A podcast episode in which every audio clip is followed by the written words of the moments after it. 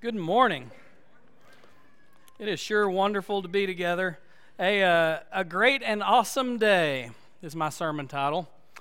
And uh, I promise you that has nothing to do with the fact that um, I'm about to turn over the pulpit responsibilities to Daniel. Now, on the way to church, I told the kids, I said, hey, this is my last Sunday to preach. And Braxton said, yes. So I think for them it is a great and awesome day. They're tired of hearing Dad preach to them every week, but uh, you know nothing will give you thick skin like having kids. Isn't that the truth? So Daniel and uh, Miranda and Judah and Zion and Eden are all here this morning, and we're thankful to have you all with us, and we're excited to, to put you to work. Um, we're going to celebrate their arrival this evening with our, our fellowship meal, and I hope you'll all be able to attend. Um, and and I think that's going to be a wonderful time together. So for, for this morning, we have some work to do in the book of Malachi. So I want you to open your Bibles to, to Malachi chapter 4, and we're going to cover verses 1 through 6, all of Malachi chapter 4. You know, I've been thinking about this seven week series that we've been in the middle uh, of, and we've certainly covered some difficult ground in the, in the book of Malachi. Um, as I've prepared and, and, and wrestled with this text, I think one of the things that has been the most difficult for me, and I would probably assume the most difficult for you as you've been digesting it, is that unfortunately we probably look a little too much like the Israel in Malachi's days. And because of that, it's been quite a challenge. But I'm, I'm grateful to be challenged with these words because it, it, gives us a chance to, to see ourselves and adapt the way that we need to. If you'll recall the, the context of the book of Malachi, it, is, the, it is the last um, word from God before John the Baptist would arrive on the scene some 400 years later. And it was delivered to this Israelite nation that had returned from Babylonian exile and they had settled into the promised land, and they were excited to be home, and they were looking forward to things improving. Yet, when they looked out at the world around them, they saw that things weren't exactly as they planned for them to be the brokenness hadn't disappeared. And like we always often do as humans, when things aren't going as we expect them to, the first place that we look is not within, it's we look for someone to point the finger at. And, and, and Israel here in Malachi was looking at God and they were shaking their finger at him and saying, God, this isn't how we thought it was going to be. How dare you? And Malachi is God's response to them. It's the answer that they didn't deserve. And God steps in and he describes his relationship with them. And he starts in chapter 1 with a powerful, powerful statement that frames the whole book. God says, I have loved you. And Israel looks at God and they say, How have you loved us? It doesn't feel like you've loved us. And God said, I chose you. And then he continues to go through the book of Malachi and he says, But you, you're the one. You despise my name. And they say, How have we despised your name? He says, You offer me your leftovers as sacrifices. God says, I can't accept your offerings. They say, Why can't you accept our offerings? And he said, Because you've been unfaithful to me. You're in the middle of spiritual adultery. You're trying to blend me with these other gods of the world around you.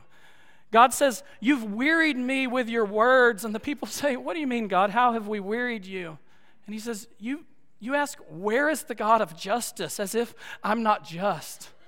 God says, in, in fact, Justice isn't even what you want. What you need is a refining fire. I'm going to give you what you need instead of you want what you want. In fact, you are robbing me, Israel. Well, how are we robbing you? They look at him and say, and he says, in your tithes and contributions. You've become so focused on yourself that you fail to recognize that I'm the provider. I'm the one that's going to take care of you. These tithes and contributions that were meant to, to be a, a means of celebration and to take care of those, those who are hurting within your numbers.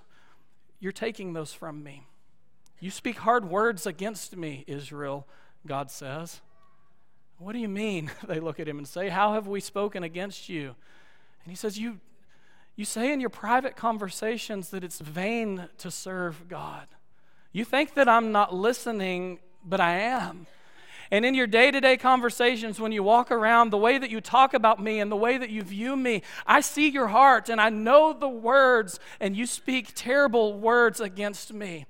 And it's in the midst of this brokenness of the nation of Israel, all of this stuff swirling around, that God is drawn to a certain subset of people. We were introduced to them last week. It was the people that fear Him. And they had gathered together, and as a community, they were speaking words of esteem of His name. They were speaking highly of Him. They saw God for who He was. And it's to those people God's attention was drawn.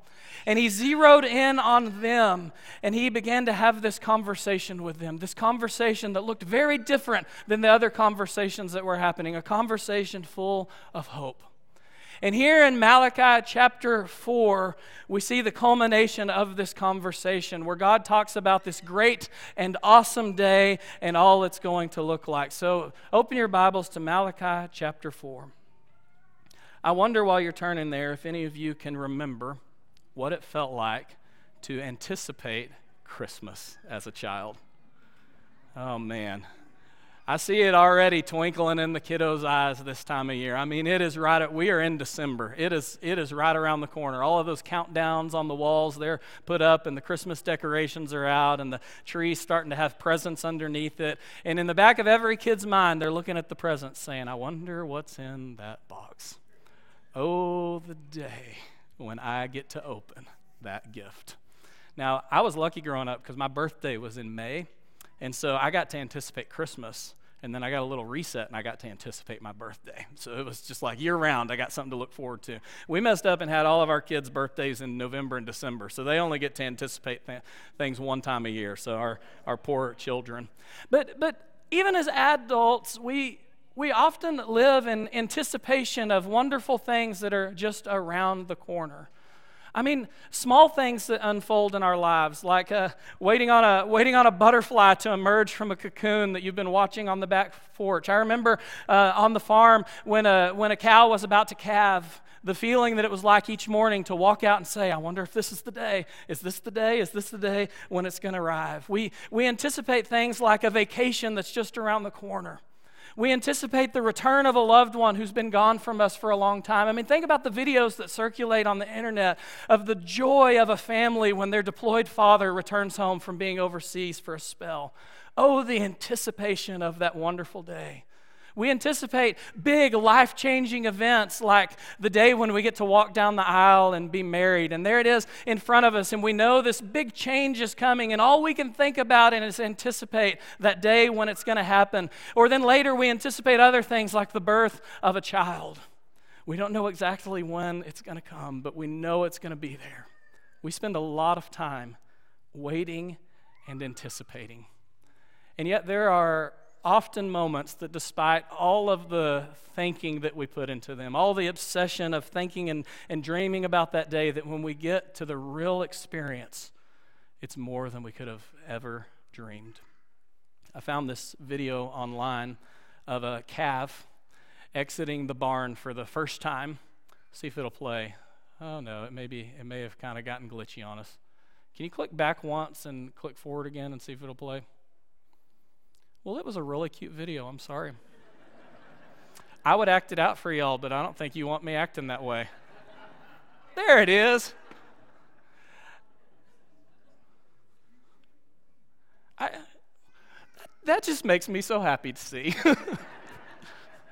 I, the, these calves that have spent the winter pent up, they're, they're born on a dairy. This is the first time that they've ever been introduced to pasture. And this animal that knows nothing different comes out and see how things are supposed to be for the first time. And while he may not have even known what to anticipate in that moment, he knows this. This is good. As we turn our focus to the text, we're going to see a day mentioned that is great and awesome a day that we get to anticipate, and a day that I think, despite the vivid imagery that we have in this text, that we probably can't really wrap our mind around what it's going to be like. Let's read it again Malachi 4 1 through 6. For behold, the day is coming, burning like an oven, when all the arrogant and all evildoers will be stubble. The day that is coming set, shall set them ablaze, says the Lord of hosts, so that it will leave them neither root nor branch. But for you who fear my name, the Sun of Righteousness shall rise with healing in its wings. You shall go out leaping like calves from the stall. And you shall tread down the wicked, for they will be ashes under the soles of your feet on the day when I act, says the Lord of hosts. Remember the law of my servant Moses, the statutes and rules that I commanded him at Horeb for all Israel. Behold, I will send you Elijah the prophet before the great and awesome day of the Lord comes. And he will turn the hearts of fathers to their children, and the hearts of children to their fathers, lest I come and strike the land with a decree of utter destruction. I want to walk through this passage one phrase at a time and unpackage the wonderful things that it has for us. The very first thing we see in verse 1 is this future promise, this talking of the day that is coming. Now, scholars can figure out a way to debate anything, and there's a lot of debate about exactly what this day refers to. The truth is, as I look at the text, it seems pretty clear that it describes a specific type of event that's going to happen on this day. This future day that we are looking forward to is a day when the arrogant evildoers are going to be destroyed. So it was a future day. It was a day that was coming. It's not a day that has arrived. And since I look out at the landscape of the world around us and see that there's still a lot of brokenness and a lot of evil and a lot of arrogant people thriving, it has to follow that for us, this is a future day as well. This is a day that is still to come, a day that has not yet arrived, and therefore I believe it is the day of judgment, the day of judgment that has yet to unfold. And to be quite frank, is going to be an absolute terror for a lot of people. In fact, the first thing that we notice in this text is not a message of hope, but a message of, of, of despair and destruction. The destruction that we see in this text is on par with something that humanity has never before in history seen. As we step into the last half of verse 1, we see that, that on that day, God will set them ablaze so that there will be neither root nor branch left. Now, I've told y'all before about the little shrub that keeps growing up in my fence row, and I keep cutting it down, and it keeps growing back. And a lot of you gave me really great advice on how to get rid of it, and I haven't done any of it. So there it is, still growing back in my fence row yet again. But, but we're familiar with, with what this looks like with uh, destruction of the external plant, but the ability, the life that's retained that lets it come back. Um, we saw it with the freeze, all of the ash trees in the area where all the foliage was wiped off of the trees, and they all looked dead, but we've seen that many of them were able to sprout life back from their branches, to sprout life back from their roots. When a wildfire passes through an area, it, it, looks like everything has been wiped away, but the truth is, in many of those trees, there's still life under the surface. And, and from these basal buds of the burned trees, uh, new life can sprout out. Now, it would be possible for a burning fire to wipe out all that we see and a sprout to reemerge from what was there. But here in this text, God makes certain to make clear that this is no surface level purging. On the day when this comes, evil will not resprout. There will be no root for it to retain its foothold on humanity. There will be no bud that can burst forth from a, a, a, limb that was left behind. On this day, evil will be done away with. The closest that I can think of is the flood of Noah. But even the flood of Noah left behind some roots for evil to reemerge. We see it wasn't long before people were, were sinning again. That was a terrible day. It was a tremendous display of God's wrath, but this day will be on another level that puts even the flood to shame. It will be a complete and utter annihilation of arrogance and evil. And on that day, if there are no people who are righteous, it will result in utter annihilation of everyone and everything. Now, you can put a thumbtack in that thought for just a minute, because the next thing the text says is a message of hope it shifts gears and it tells us that there is another group, there is a caveat. There's a subset of people who are not going to experience this day the same way as the arrogant and the evildoers. But for you who fear my name, he tells us. For you who fear my name, this is going to be a different day. This is a theme that we've seen over and over again in the book of Malachi. We could back up to chapter 3, verse 16, and see these are the ones whose names were written in the book of remembrance, the ones who spoke together in community and spoke highly of him. In Malachi 3 5, we see those who did not fear his name, they were the ones that were set aside for judgment. We see in Malachi 2 5 that his covenant that was given was a covenant of fear. It was one where they were supposed to view him a certain way. In Malachi 1:14, God makes a proclamation, "My name will be feared among the nation." In Malachi 1:6, one of the questions he asked of Israel is, "Where is my fear?" It would seem that this fear of God, this attitude that they are supposed to have, is central and important. And it was an attitude of reverence and respect and awe. It was an attitude that provoked a certain type of matching actions. It was an attitude that was very visible to among those who were his. These were the people who recognized God for what he is.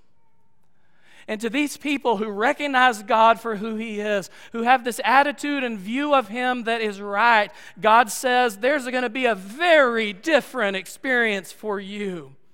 He says, On this day, the Sun of Righteousness shall rise with healing in its wings. Now, sunrise marks the beginning of a day. And for many, when the sun rises and this day begins, it's going to be a burning, blazing furnace because evil cannot stand true righteousness. And on this day, when the sun comes up, it is going to be bright, shining, unadulterated righteousness that shows. Now, think of the image that's being laid out here. When the sun comes up, what happens? Night is melted away. I wake up early on, well, I wake up early every morning, but extra early on Sunday mornings to go over my lesson. And the chair that I sit in has a view of where the sun comes up. And as you see that sun coming up, it is a stark change from what is before. When the sun comes up, things are exposed. You can see. Things begin to grow. The sun brings light and life to the world. And the same is true of righteousness. The sun is to righteousness as darkness is to sin. Righteousness has always been there, but it's been sitting below the horizon. It's been waiting for the time to come out and God says, on this day, it's finally going to shine. You've been asking all of these questions and you've been wondering why it looks like this. You've been wondering why the wicked are prevailing. And God says, because right now it's night. Right now it's night, but the sun is about to rise. And when the sun rises, everything is going to look so different. When the sun rises, it's going to be terrifying for those who can't stand the light of righteousness. But for those who fear my name and have this certain view of me, this is going to be a day where there's healing. The sun's going to rise and it's going to have healing in its wings. In other words, all of these wounds that you have experienced, these very real, real wounds that Israel felt at the hand of evil and wickedness, and these very real wounds that you have felt in your lives at the hand of wicked and evil, on that day, when the sun shines, there will be healing. And the tables will be turned. And for those who fear his name, this is going to be a joyous occasion like you have never experienced. He says, You shall go out leaping like calves from the stall, and you shall tread down the wicked, for they will be ashes under the soles of your feet. You put the video back up, maybe it'll play again, maybe not. The joy of a calf that's been pinned up and then released the explosion of energy. This, this serves no biological purpose whatsoever, other than the calf recognizing it was not how it was supposed to be, and now it is, and I am excited for how this is going to be. And he couples the imagery of that, of this leaping calf, with, with this treading down of the ashes in the field. Now, when I was a kid, Chad and I used to explore all the time. And, and we would go through the, the backwoods all the time, and most of the time we were bushwhacking with a machete. And you can imagine how slow the going was as we were exploring all the woods of Buffalo Gap, just, just crawling our way through the bushes and the brambles to see what was around the corner. And, and it was honestly a, a constant uphill battle where we were fighting against the stickers and the limbs and the trees to see what was around the corner. But you know, I've, I've experienced uh, other types of exploring. I've, have any of you ever tried to walk through an open field, but it was maybe grown up with weeds, maybe broomweed? I tell you, that's a hard type of field to navigate as well. Um, it's slow, it's difficult going. In fact, even a mowed down field where there's stubble in it can be difficult to navigate, and you have to watch your step and be sure that you don't trip over something and that something doesn't stick you because it often can be sharp and difficult to navigate. And on this day, the picture that is presented is one of zero resistance. This isn't a day where those who are righteous are going out against the wicked and they're blazing a trail and they're hacking their way through. And this isn't a day when they're dodging this weed and that and stepping over the stubble here and there. That's not at all what this day is going to be like. This is going to be a day when the competition is done. This is going to be a day when you walk out and it's like, poof, nothing is there. This is going to be a day when those who are evil and wicked float away like ashes as you step out into this field. So, combine this imagery with me together just a little bit. Think about the picture that he's painting. You've been in the barn all night long. It's been dark and you've been cooped up, and the sun comes up, and now it's time for the door to be open. And here you are, this innocent calf, and you're running out to pasture. And it's a little bit different approach because the mother cow who's been pinned up beside you, she's seen what it's like, and she knows what it's like to go out every day and to toil in the fields and to walk around the broomweed and to try to find something palatable amongst all of the weeds. But on this day, you go out leaping like a calf, and what you find is that everything has been burned away and wiped clean, and it's a green fertile pasture, and all you do is leap for joy and you eat the grass because evil is no more. There will be a day where we walk where we wish and we are not hindered. There will be a day when the fight between evil and righteousness is over. There will be a day when God will wipe the slate clean and things will be as they should be. But this day is not the day that you choose. It will only happen when God chooses. The text goes on to say that this will happen on the day when I act, says the Lord of hosts. There is nothing you can say, there is nothing you can do to bring about this day for yourself. It is under His direction and His control. And in the same, in the same token that the, the sun is out of your control, that the rising of the sun, it, it isn't up to you at all. In that same manner, so is the coming judgment completely out of your hands. But just as sure as the rising sun, you can be certain that this day is going to arrive. This day will happen when God decides to act. I don't know when that will be. And it's at this point that instead of giving us an answer, he turns back to the people and he says, So, okay, here you are. This day isn't there yet.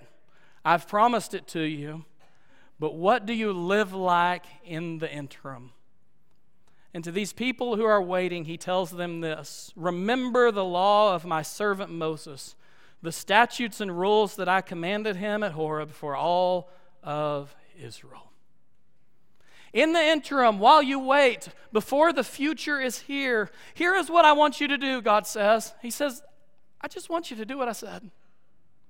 I just, I just want you to, to listen to the things that I've laid out. I've told you the way to live. And so while you wait, live this way. And I don't care what's happening in the world around you, and I don't care what these evil people are doing. That's not where you too are to direct your gaze. Direct your gaze to the things that I have said. I've laid out how you should live, and you obey. And while you obey and wait, I will work. And when the time is right, I will send you what you need. In fact, I'm going to send you Elijah the prophet before the great and awesome day of the Lord comes. Now, Elijah the prophet was a character in their history that they would have been familiar with. But as we look ahead into the New Testament, we see that this was undeniably John the Baptist. Elijah the prophet was the next prophetic voice, the next message from God that Israel was going to hear. And it was going to be some 400 years later, and he was going to step onto the scene. And, and even his father, Zechariah, was told, This, this is who he is. In Luke 1:17, Zechariah is told, and, and he will go before him in the spirit and power of Elijah your son is going to be in the spirit and power of Elijah, and he's going to turn the hearts of the fathers to the children and the disobedient to the wisdom of the just to make ready for the Lord a people prepared. Later on, to his followers, or to the people, Jesus told them, speaking of John the Baptist, if you are willing to accept it, he, John the Baptist, is the Elijah who is to come. So, so when the time was right, in this interim period, God stepped in and he, and he sent a prophetic voice. He refers to him here as Elijah, but he sent him in the person of John the Baptist. And John the Baptist stepped onto the scene and he preached a message of repentance he told the people that the kingdom of God was at hand and that they needed to change. He pointed the people to Jesus Christ as the Messiah because John knew, just like we know, that there is a day coming, a great and awesome day of the Lord. And you, they needed to be prepared for it. Now, some of our widely accepted English translations read a great and terrible day or a great and dreadful day of the Lord. And the truth is, this will be a great day for some, and for others, it will be a terrible, dreadful, formidable display of God's awesome power. For some, it will mean ashes, and for some, it will mean leaping calves. And the difference is the attention that they give to the prophetic word of God delivered through Elijah delivered through John the Baptist. Truthfully, it's the attention that they give to the revealed Word of God in whatever form He chose to reveal it. In fact, we see throughout all the prophets, they're pointing towards the same thing. We find the exact phrase, the great and awesome day of the Lord, in Joel 2 31 through 32. But more importantly, we see the passage from Joel relayed by Peter at Pentecost. You see, on the day of Pentecost, Jesus had, had risen from the dead and he had returned to heaven and he had delivered this, this, this task to his apostles. He says, The Holy Spirit's going to come upon you. Not yet, but it will. And I imagine they were anticipating that. And he said, And when it comes on you, you're going to be my messenger into Jerusalem and Judea and Samaria and to the very ends of the earth. And then on the day of Pentecost in Acts chapter 2, the Holy Spirit showed up just like he said. And the people were looking and they were preaching, and people heard, heard the word proclaimed in their own tongue, and they knew a miracle was happening. And all the people were wondering, What is it? like, what is unfolding before our very eyes? And Peter looks at it all and he says, This is what the prophet Joel predicted. And then he quotes, In the last days it shall be, God declares, that I will pour out my spirit on all flesh. And your sons and your daughters shall prophesy, and your young men shall see visions, and your old men shall dream dreams. Even on my male servants and female servants in those days I will pour out my spirit, and they shall prophesy. And I will show wonders in the heavens above and signs on the earth below blood and fire and vapor of smoke. And the sun shall be turned to darkness, and the moon to blood before the great and awesome day of the Lord comes. And it shall come to pass that everyone who calls upon the name of the Lord shall be saved. They had taken yet another step towards this great and awesome day. They were in the last days, the text tells us. The prophecy of Malachi had been partially fulfilled. Elijah had showed up and he had prepared them, and the messenger and Jesus had showed up, and they were getting ready to accept him. The prophecy of Joel was being fulfilled before their very eyes. There was this outpouring of the Spirit at Pentecost. And now, before the great and awesome day of the Lord comes, there was a chance for everyone to be saved. And, church, we sit here today miraculously preserved from judgment in this interim period after John the Baptist has prepared the people, but before the final judgment day has reached its consummation. We sit there in this interim period, and the same choice is available to us. The same choice is available to us. Will we choose Him or will we turn away? I wonder what preparation we might need, what our hearts might need to be in a place to hear the truth of his message, to ward off this destruction and be preserved by Christ. And I think we need the same thing that they did. In chapter 6, God says part of the work of John the Baptist, the work of John the Baptist, will be to turn the hearts of fathers to their children and the hearts of children to their fathers. Now, that's an interesting expression. It's kind of the first time it's introduced here in Malachi. It feels a little bit out of place. I think the point here is this. The point is this picture being painted of fathers who would no longer live this self serving life but care about their sons. And this picture of sons who would no longer live this self serving life but have a heart for their fathers. This picture of people who looked out at the others around them and prioritized family and prioritized the people close to them. And they saw that my attitudes and actions have an impact on others. This is a people who have been able to turn their focus from inward to outward and see other people. You know, Ezekiel the prophet before had portrayed this nation that was in the middle of a, a, of a siege in Jerusalem. And the picture, the relationship between fathers and sons was pretty different under the prophet Ezekiel. The text tells us fathers will eat their children and children will eat their fathers.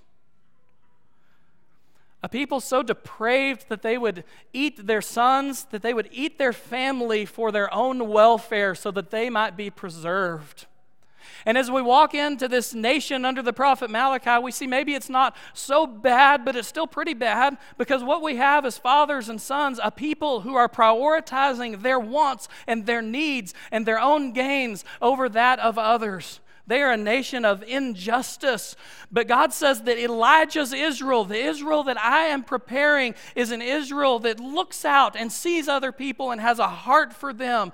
It's a, it's a, it's a community that is righteous and exists in peace, a community that, um, that is called to me and called to me together. You must see more than yourself. You must see others you must understand that we are connected and our hearts must be turned towards one another. It would make sense that this is how he would prepare them for Christ. It was a central element of Christ's teachings. Christ taught how God's love, our love for God, overflowed in love for one another.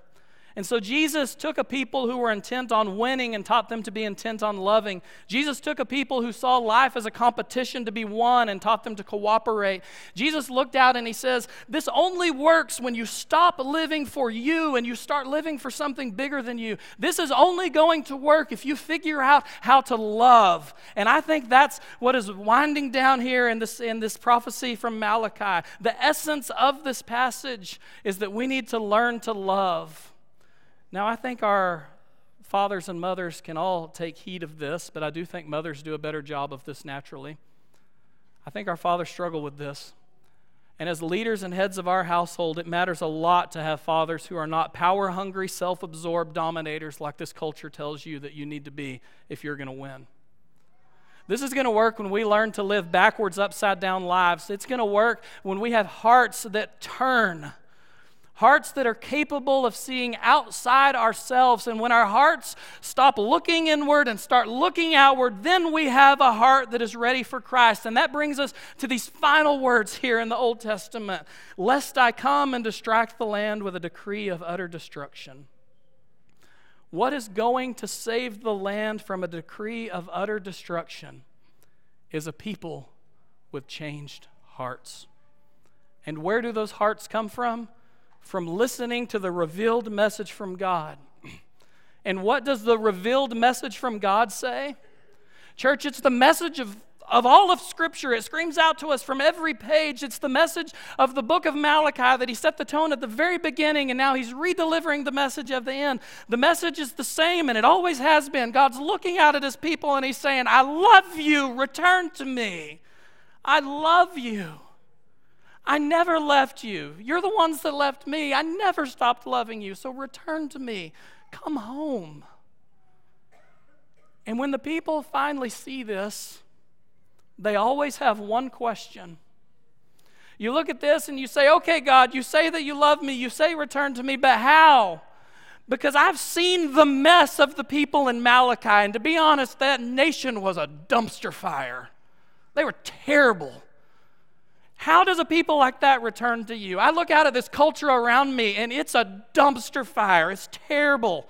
How does a culture like this return to you? In fact, I look at my own life and I see my brokenness and it feels like I'm a dumpster fire. And I think, how in the world does someone like me, does a culture like this, does a church like this, does a people like this return to God? I know you love me, but how do, how do I come back?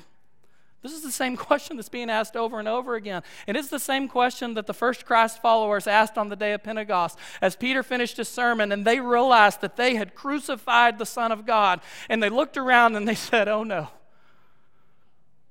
this is bad. This is really bad. So what do I do? And Peter looked at them and he replied, Repent and, and, and be baptized, every one of you, in the name of Jesus Christ for the forgiveness of your sins, and you will receive the gift of the Holy Spirit. You get to choose. God has provided a way out through Christ, a way for everyone who calls on his name to be saved, a way for this day to be a great and awesome day a way for this day to be one with healing in its wings. And he gives us two simple things. He says, Here's your response. Here's the only response when you see your brokenness. You need to repent, change, head a different direction, and you need to be baptized. You need to place your identity in Christ. Church, Malachi has been a tough book. He's been hard on the people, but he loves them too much not to say something. And his hard words are for their benefit, to help them see their brokenness and call them back to him. God acted in a way that makes it possible for you to be saved.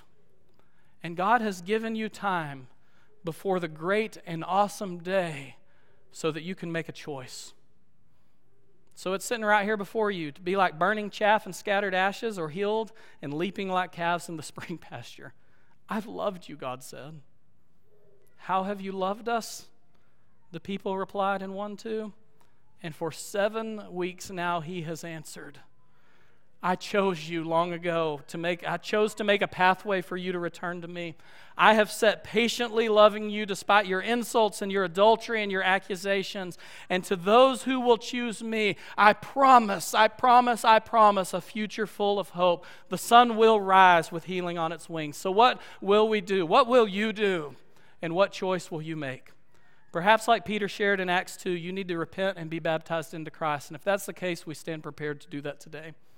Perhaps you want to learn more, and we would love to study with you and give you the reason for the hope that we have. Or perhaps, like the children of Israel here in Malachi, you are His, a baptized believer, but you've forgotten your first love. If Malachi has taught me anything, it is this He will let you walk away, but He will not stop loving you.